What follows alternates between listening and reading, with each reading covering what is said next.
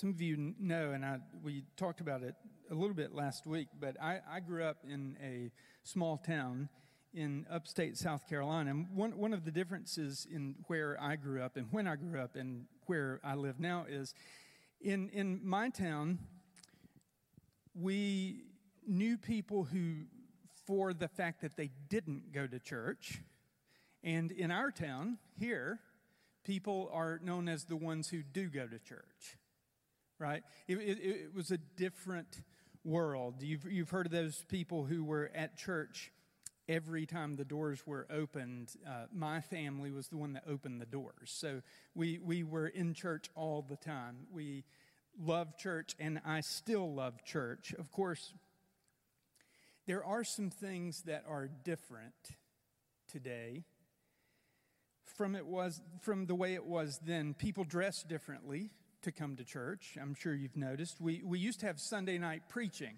That's where you went back to church on Sunday night, if you can imagine, and heard another talk. And then there, the, the music was different. And I think most noteworthy is the talk was different. One of the consistent talking points in those days was what happened after your life on earth ended. Do you, do you remember this? I, I remember specifically people talking about, as if it was normal, Jesus coming back soon. I remember people speaking about being ready to go home. They were talking about to get to heaven. Some even dared say they were longing for heaven. There, there was, and by the way, we don't hear that kind of talk anymore, do we? There was a palpable sense of anticipation as people thought about, talked a lot about, and even sang about the afterlife.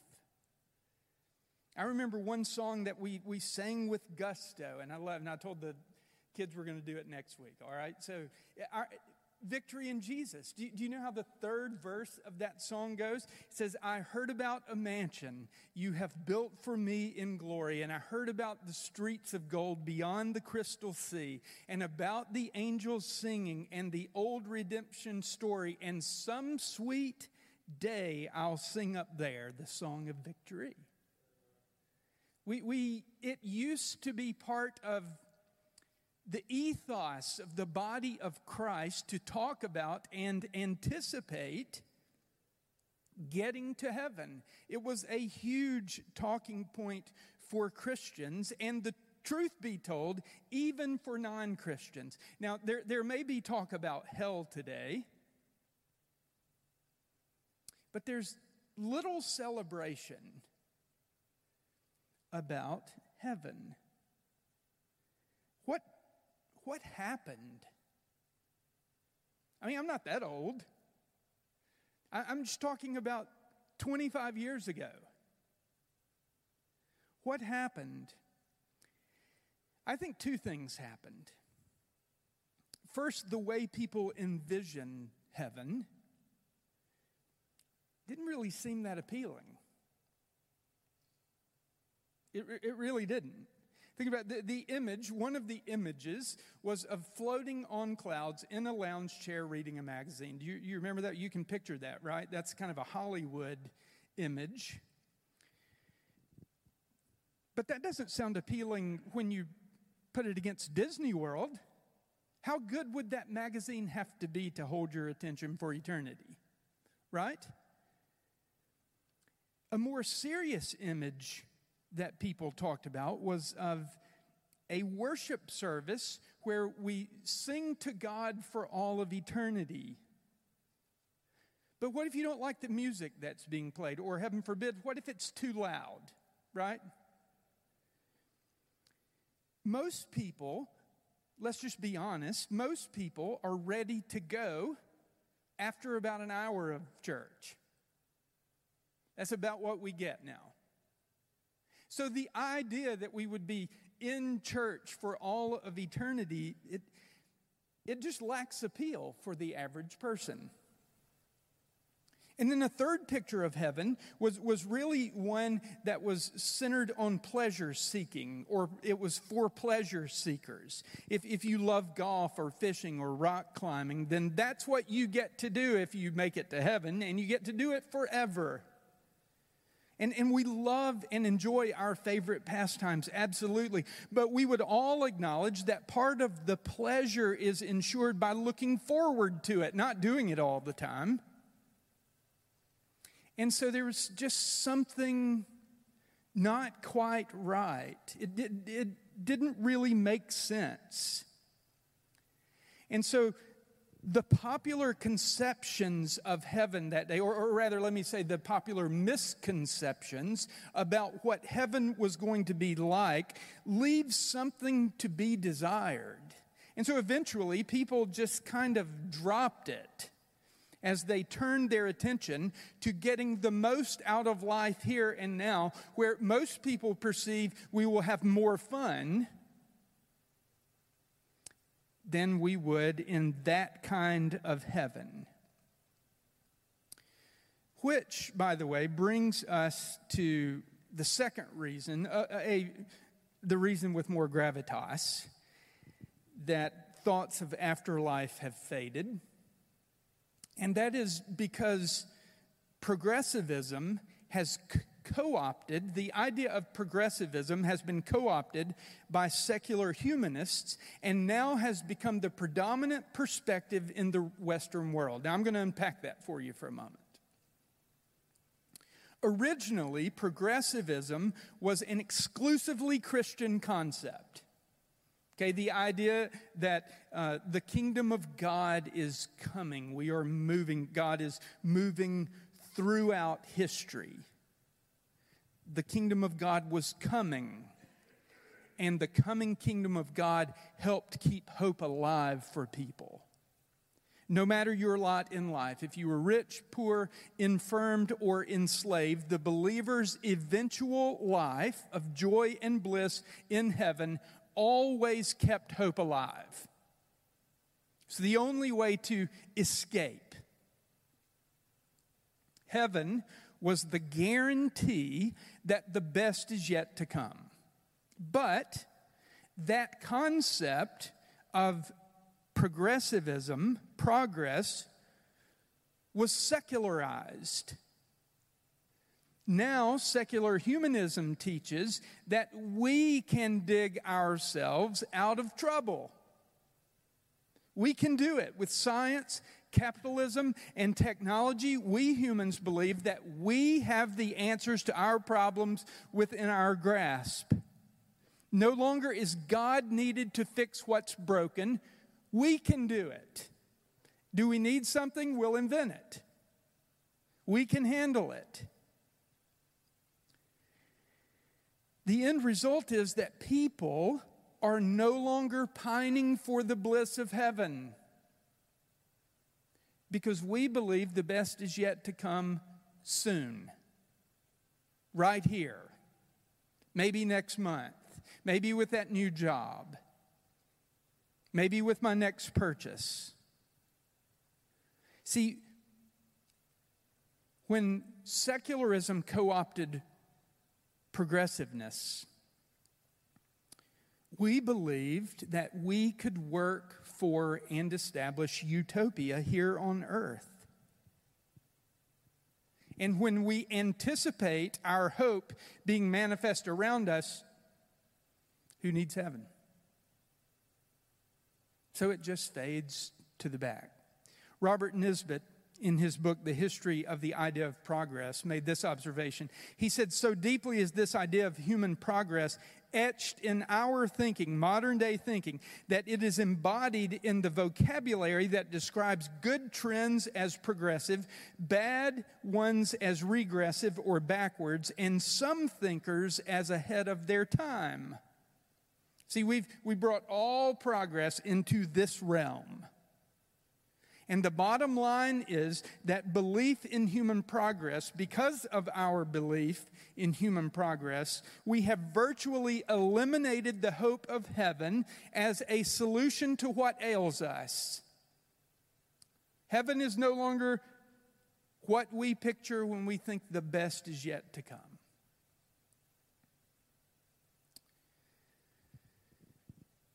Now, let's just be honest.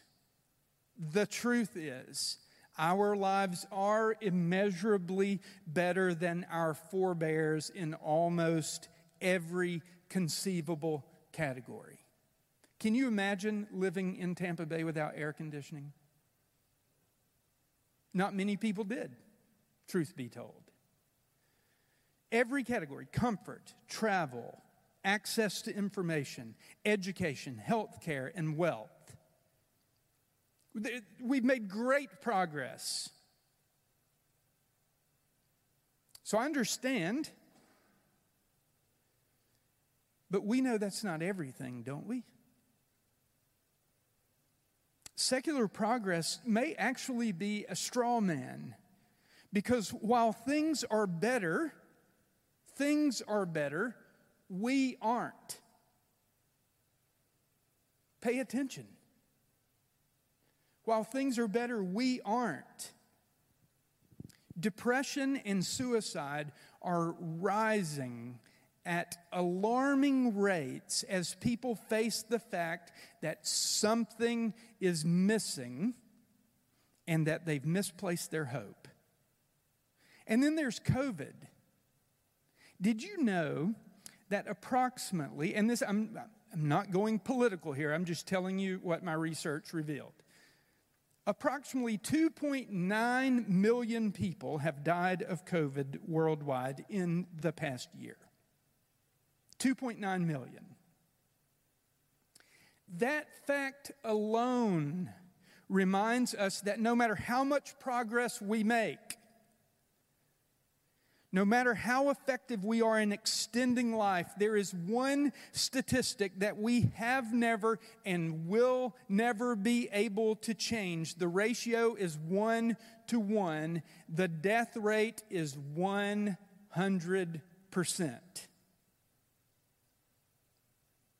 100%. And here's what the writer of Hebrews said It is appointed, people are destined to die once, and after that, face judgment. People are destined to die once, and after that, face judgment. So, what the scripture tells us is there is life there is death, and there is afterlife. The afterlife, in the words of Scripture, begins with judgment. That should be sobering. The afterlife begins with judgment, where we are held accountable for what we believed about Jesus and for what we did with and for Jesus. We are held accountable for what we believed about Jesus and for what we did with and for Jesus. Now, in this series, we're going to explore the afterlife from the Christian perspective. In other words, what does God teach us? And according to the teaching of Scripture, there are two possibilities for our eternal existence after judgment. It's appointed once for man to die and then face judgment, and then what? Two possibilities. There's eternity in heaven and there is eternity in hell. Those are the basics. But listen, the scripture has so much more. By the way, it has so much to teach us about those two, but it has so much more to say about the afterlife. For instance, somehow our experience in the afterlife will be impacted by rewards and punishments. How's that going to work? There, there are things about that that we must understand because it gives us wisdom for living in the here and now. So, so we're going to explore all of that. But today, we're going to start the first of what I think is going to be two talks about heaven. Okay, and, and to begin with, we need to understand that when we talk about heaven, some of the misperceptions about heaven come from the fact that we're actually talking about one heaven when the scripture reveals there are two. At least two. Now, don't get nervous. I'm, I'm going to unpack all of that for us today, okay?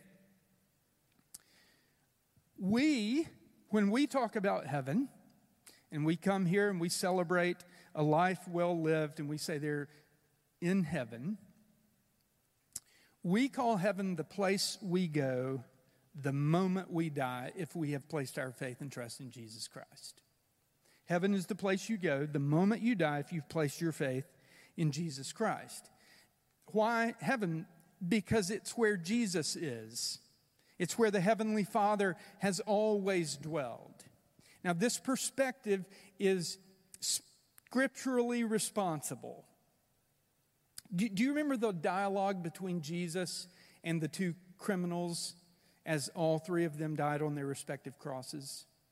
I want you to listen to what was said in Luke chapter 23. And we're going to look at a passage of scripture in Revelation later that I'm going to ask you to turn to. But I, I want you to listen to this dialogue between Jesus and the two thieves. One of the criminals, this is Luke 23 39. One of the criminals who hung there hurled insults at Jesus. Aren't you the Messiah? Save yourself and us. But the other criminal rebuked him. Don't you fear God, he said, since you're under the same sentence? We are being punished justly for we are getting what our deeds deserve. But this man has done nothing wrong. And then he said, Jesus, remember me when you come into your kingdom. And Jesus answered, Truly, I tell you, today you will be with me in paradise. Today, you will be with me in paradise. Now, one of the criminals rejected Jesus and one of them saw him for exactly who he was and asked him for mercy. And Jesus' response was, Today, right now, in a few minutes, you will be with me in paradise. That response is telling because it confirms one of our core convictions Okay, when we die, we say we go to heaven to be with Jesus. Okay, that, that's the most important thing, being with Jesus. The repentant thief wanted to be with Jesus. He saw how the other guy was acting, and he saw that Jesus was dying without bitterness or hatred. He was actually dying and forgiving those who were crucifying him. And he said, the other thief said, You know what? There, I, I want to be with that guy. I want to be with Jesus, but there's something different about him. And that's the heart's desire of every believer. So when we stop and think about a life well lived that has passed on, we say, they're in heaven with Jesus. Paul was writing about that in his letter to the Corinthians. In 2 Corinthians chapter 5 verse 6 he wrote therefore we are always confident and know that as long as we are at home in the body we are away from the Lord for we live by faith not by sight.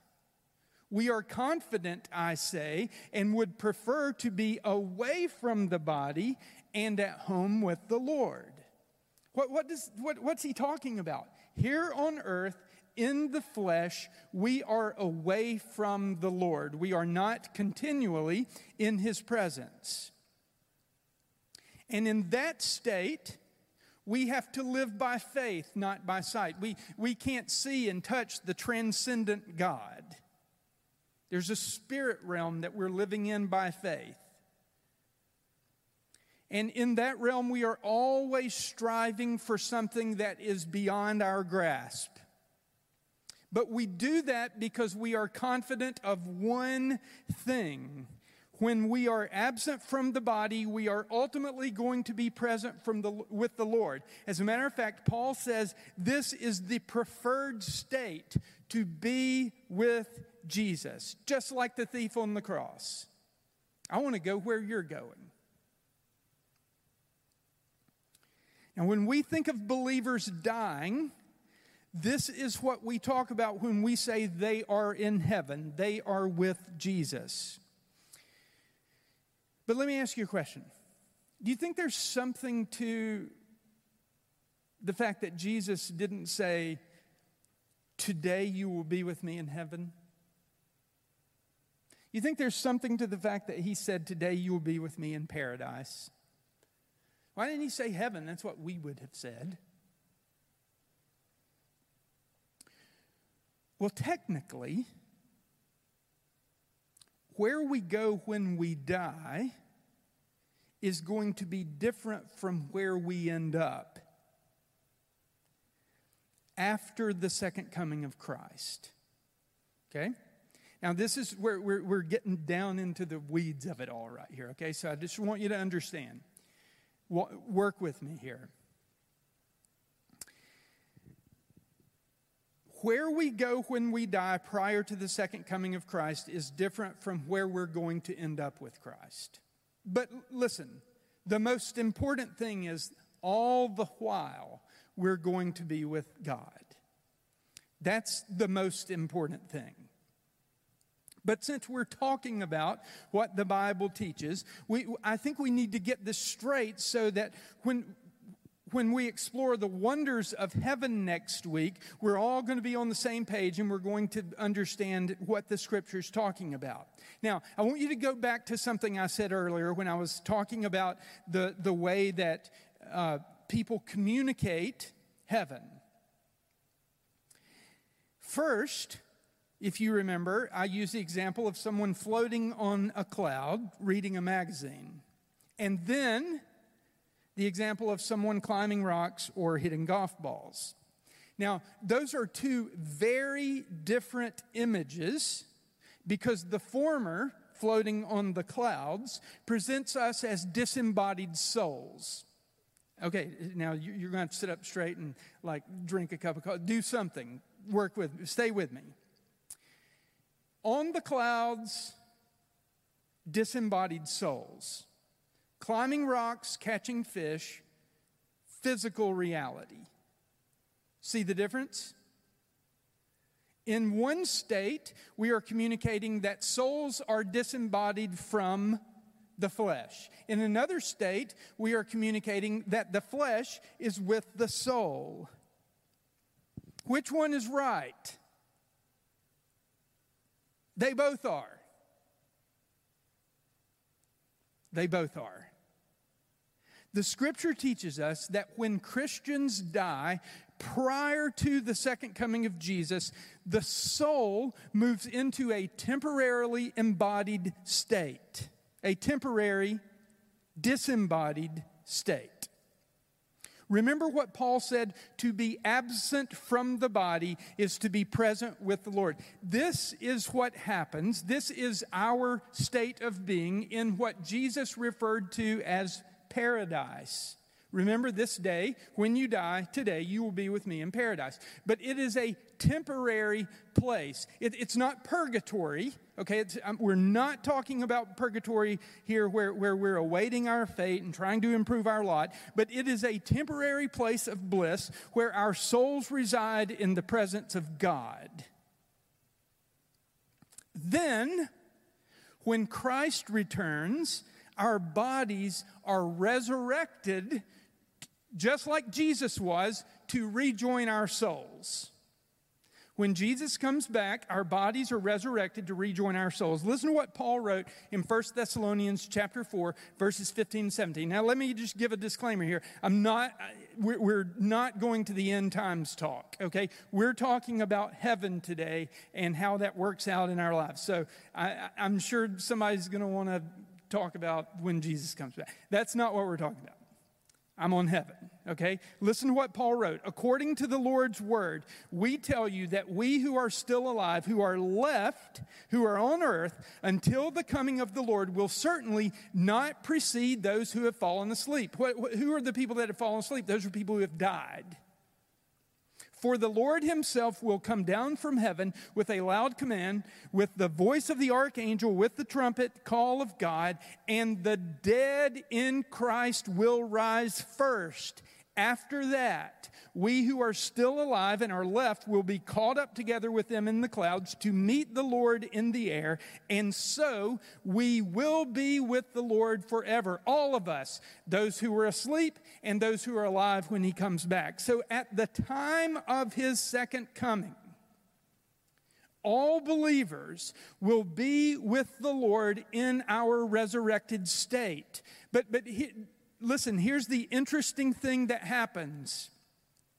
After that point, I don't know if it's right after that point, but after that point, the Lord makes all things new. As a matter of fact, there is a new heaven and a new earth. Did you know that?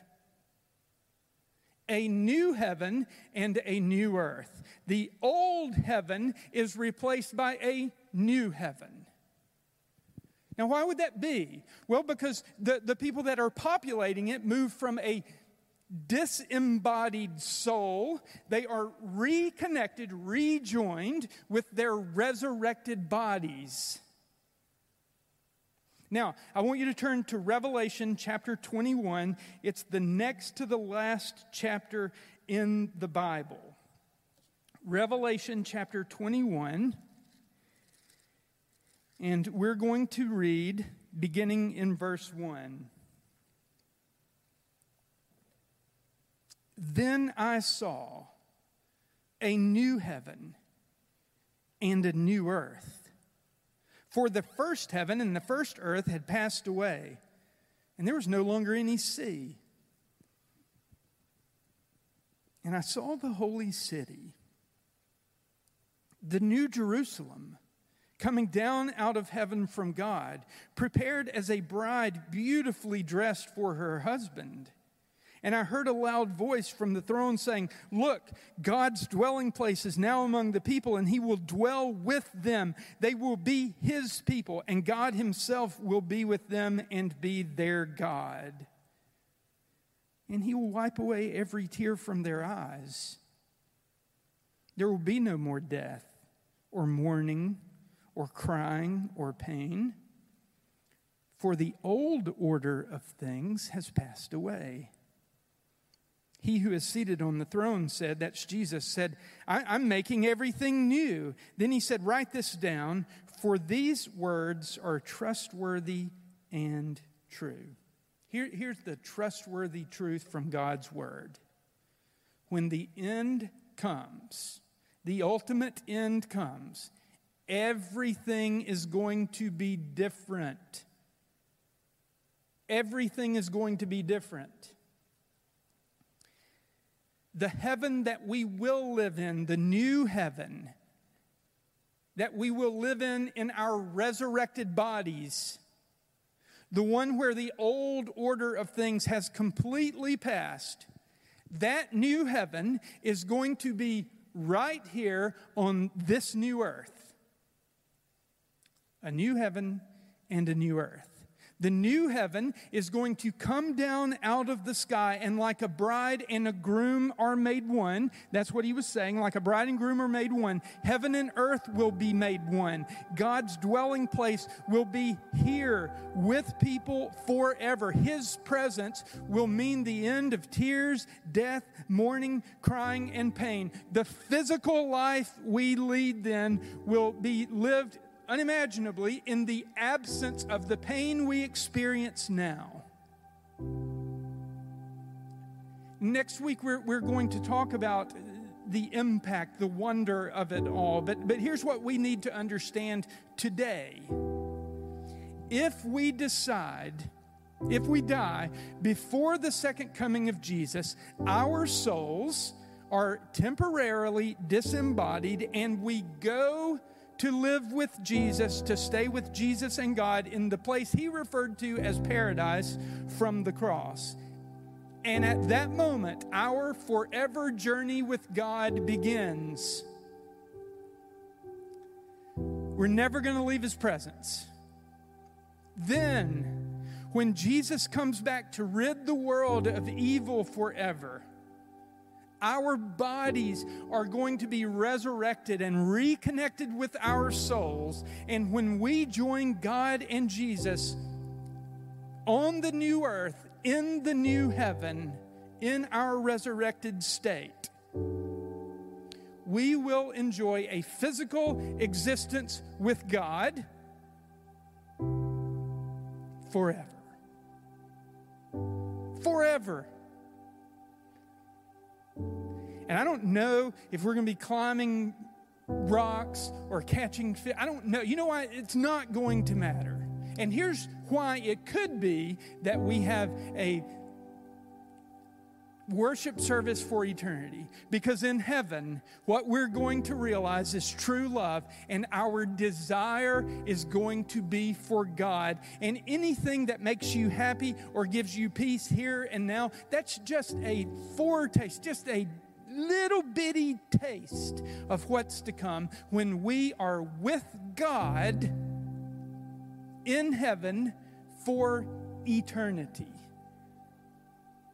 Now, before that judgment,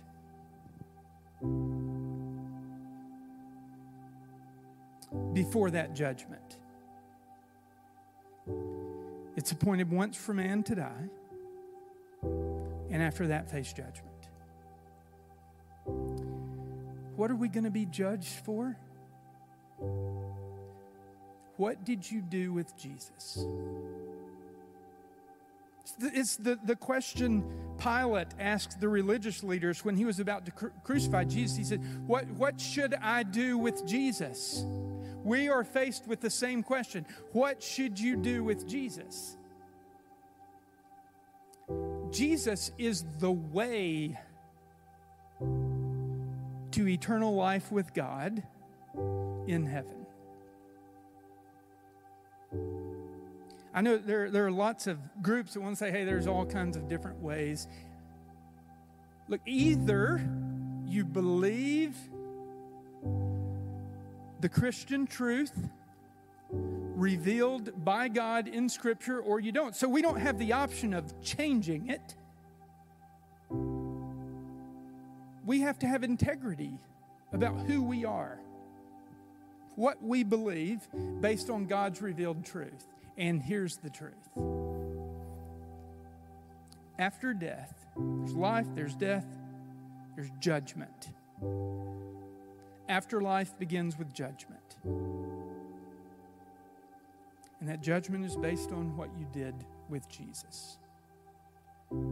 Have you placed your faith and trust in Him? Do you understand that He's the one who built the bridge to get you into God's presence for eternity? the only bridge. There's no other name in heaven or on earth by which men are saved than Jesus. No other way.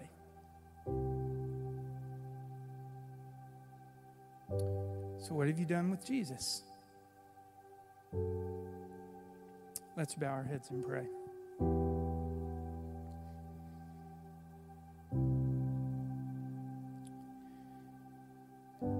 Lord, we're, we're thankful that your word is so faithful to um, remind us of the importance of considering our destiny. And we're also thankful, Lord, that Jesus stepped out of eternity and into time to make a way for us to spend our forever after with you. Lord, if there are people in this room or watching online that have never placed their faith in Jesus, I pray, Lord, that today by your Spirit you would convict and convince them of our reality life, death, and judgment. And Lord, we're thankful that when we come to judgment, that you're on your mercy seat, and by your mercy, you have given us a way to join you forever. And that way is Jesus.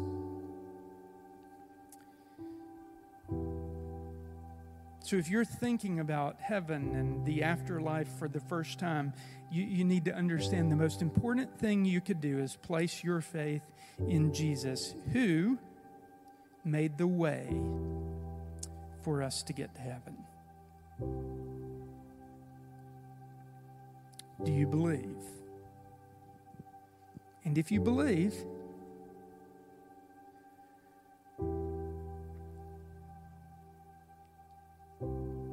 then I want you to understand that what you do with Jesus, how you serve Him, how you promote His cause, is also going to be a part of the evaluation.